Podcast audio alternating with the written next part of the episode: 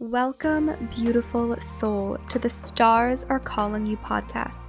I'm Danielle Leigh Lanteri, an ITA energy medicine practitioner, intuitive empath, and spiritual writer, here to bridge the gap between science and spirituality. In this space, we deep dive every week into topics designed to help you awaken, align, self heal, and transform.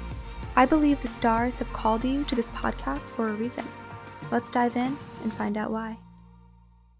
Hello, my beautiful friend. Welcome or welcome back. Today is a extremely rainy morning and I'm sipping on some hot hot coffee and I'm so excited to dive deep into this conversation all about finding yourself. What it means to find yourself and offer some ways to go about doing just that. And I am very much in the trenches with you. I am still on my journey of finding myself and standing in my true nature. And I feel that every day I learn something new about myself that I didn't know before. And so I offer you this discussion as much as I'm reminding myself of these things as well. So, first, what does it mean to find yourself? To me, finding yourself can mean so, so, so many different things. For example, who are you? What do you want? What lights you up? Why are you here? What is your gift back for the gift of life? What lessons do you need to learn in this lifetime? All of these things contribute to what it means to find yourself. But I believe that life is less of a becoming and more of an unfolding. And so you're not really finding yourself at all. I don't like the word finding because you don't need to find something that isn't lost you already know who you are. This is more of a remembering of your divine truth. When you came to earth, when you incarnated in a human body, you chose to forget. And you chose to undergo this human experience in order to master what you have yet to master, in order to learn the lessons and integrate all that you're meant to integrate in this lifetime. And so you're not really finding yourself, you're more of reminding yourself of your truth. And speaking of, life is constantly encouraging you to stand in your true nature. And so the process of finding yourself is really an innate journey. Even if you didn't put any thought to it at all, just by the process of living this human experience, you would be finding yourself. You would be going on this bigger journey. And that's really what it is, right? It's a journey. Everything you experience here is to guide you to become more and more like your authentic self, including the difficult times, including the challenges. They are all given in love. And so growing and evolving is a lifelong process. We will constantly be shedding old versions of ourselves and meeting new versions of ourselves. The work is never done, but that's also the beauty of this life. That's also the beauty of getting older and finding your passions and discovering your purpose. It's all part of this bigger journey of aligning with your truth and learning lessons. And another beautiful aspect of this journey is that it can look completely unique for every single soul. No one person has to go through the exact same process in order to find themselves.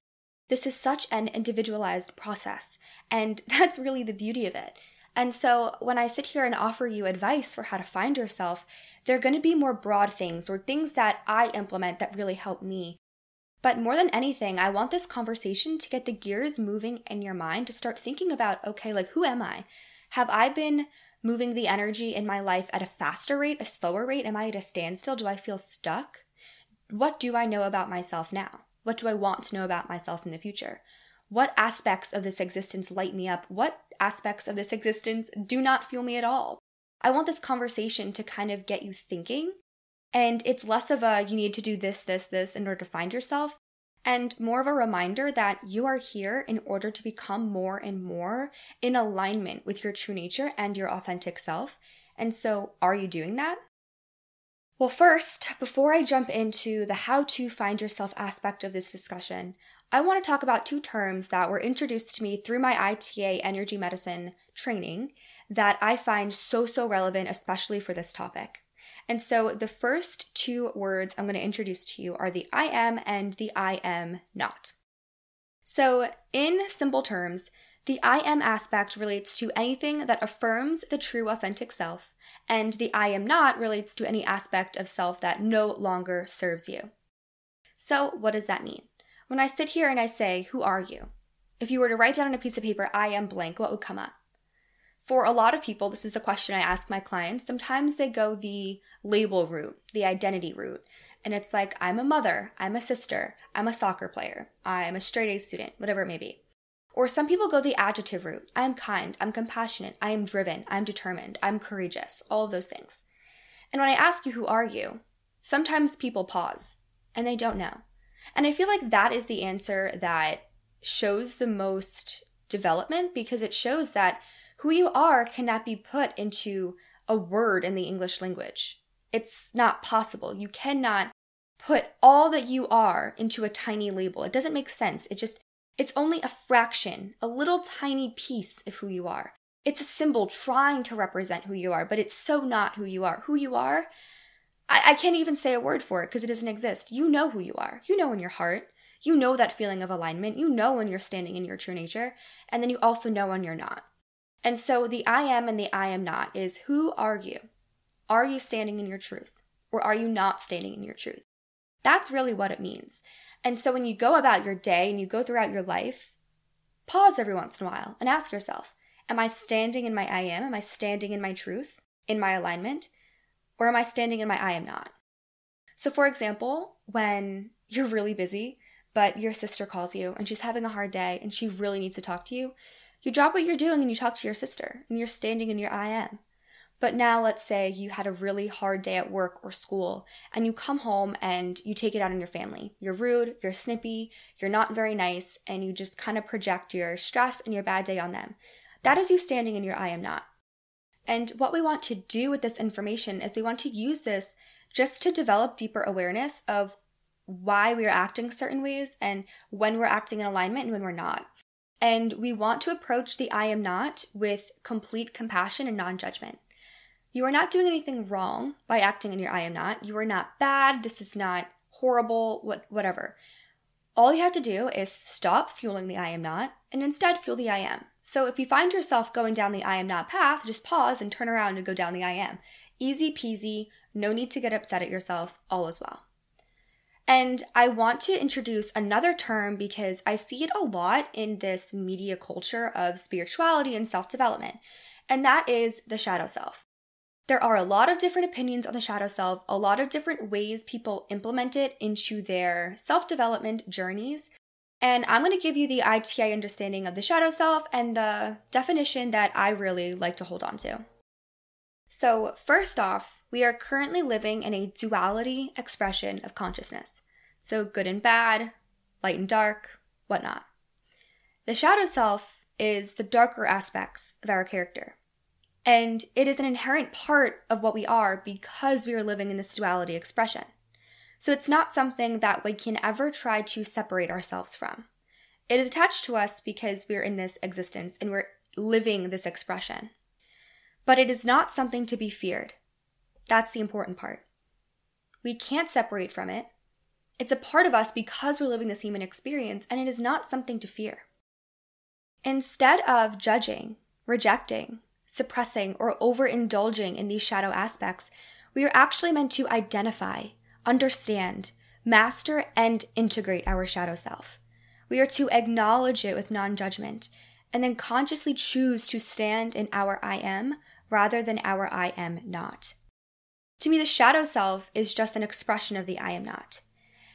I make mistakes all the time. I am not always the nicest person, and I'm someone who in this lifetime am learning patience. That's one of my big lessons.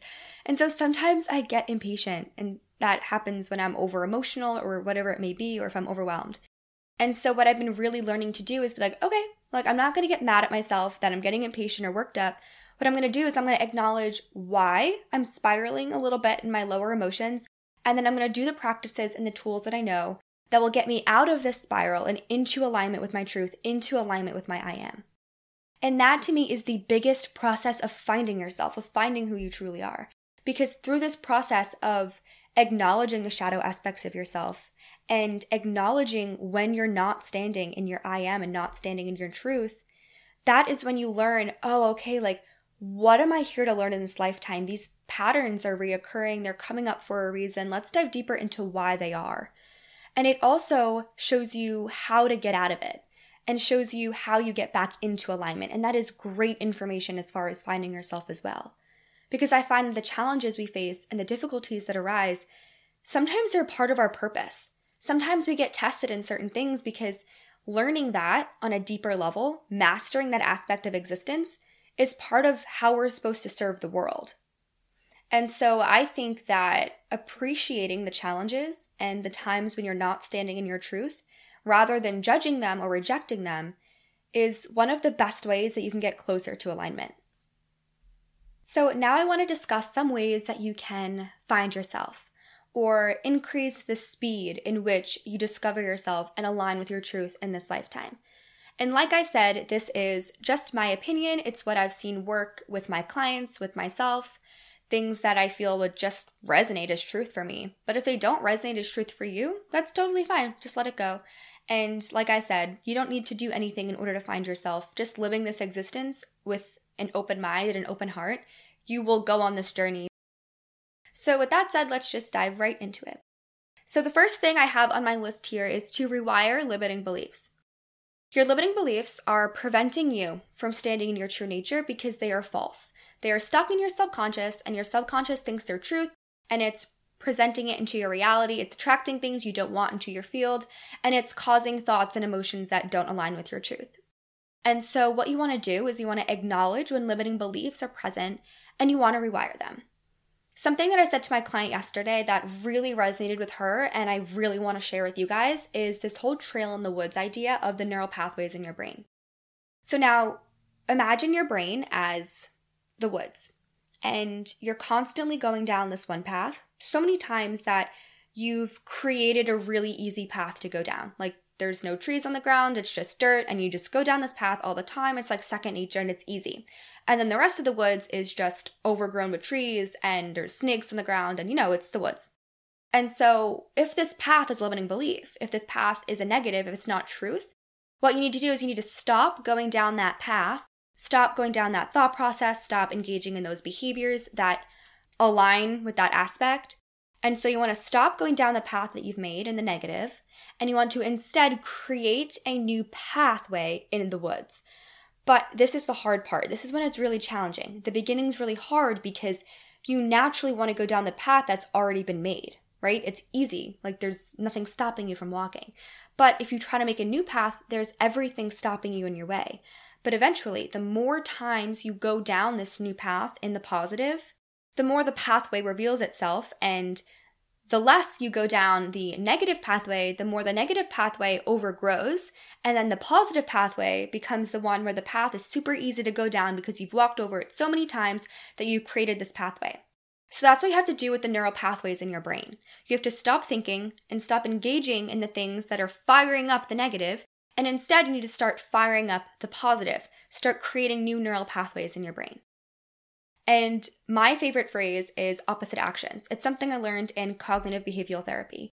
So if you have a thought and it's a negative, you can just do the opposite action of what you would do. So, for example, if I have a negative thought that no one likes me and I'm not going out with my friends because I feel like they're going to judge me, well, you know that's false. You know that's a limiting belief. And so do the opposite action. The opposite action is being like, okay, I'm going to go for an hour and if I don't like it, I can leave, but at least I'm leaving my house and I'm going to see my friends. And then if I have a good time, I'll stay. If I'm not having a good time, I'll leave. But you have to do those opposite actions in order to create those new neural pathways in your brain. So, the second thing on my list of how to find yourself is to shut out the voices of other people. Other people's opinions are reflections of their own internal belief systems. They literally have nothing to do with you. However, sometimes the universe uses the people around us to communicate messages to us. So I tell you to use your discernment when it comes to the opinions of others. You will know when a message has been sent to you and when someone is speaking based on their own life experiences. And if they're speaking based on their own life experiences and it doesn't resonate with you, then don't take that information. There are so many people that are projecting their own limiting beliefs and their own insecurities on others because that's what makes their subconscious mind feel safe. And they're not wrong for doing that. They're not bad people. It's just when you're not self aware of the thoughts in your mind and what's true and what's not true, it's really easy to get offset and then to project those onto other people. And so I say if you're on this journey of finding your truth, take what people say with a grain of salt. If it sparks something in you and it resonates, then dig deeper on that. But you don't have to take all of the opinions of your friends and families and strangers to heart. What's more important is listening to your own intuition. The third thing for how to find yourself is to get outside your comfort zone. That's the only way you will grow. Sometimes the things in life that are going to propel you forward in the most magical way are the scariest freaking things you could ever engage in, let me tell you. Starting this podcast was scary. Starting my Instagram was scary. Dropping out of NYU was so scary. Going on vacation alone, terrifying. But all of these things have made me more of who I am. There were so many times when it would, it would have been just easier to stay in my comfort zone. It would have been safer to just sit in my bed with a book a cup of tea and just forget that I have a purpose here and a life to live. But that's not what's going to help me. If I stayed in that comfort zone place, I would have felt complacent. I would have felt stuck. I wouldn't have felt as alive and happy and joyful and of service as I am standing here today. And so I say follow your passions even if they're scary, because your passions are breadcrumbs that'll lead you to your purpose. And the more you find your purpose, the more you stand in your true nature and the more you find yourself on a whole completely different level and also allow yourself to make mistakes.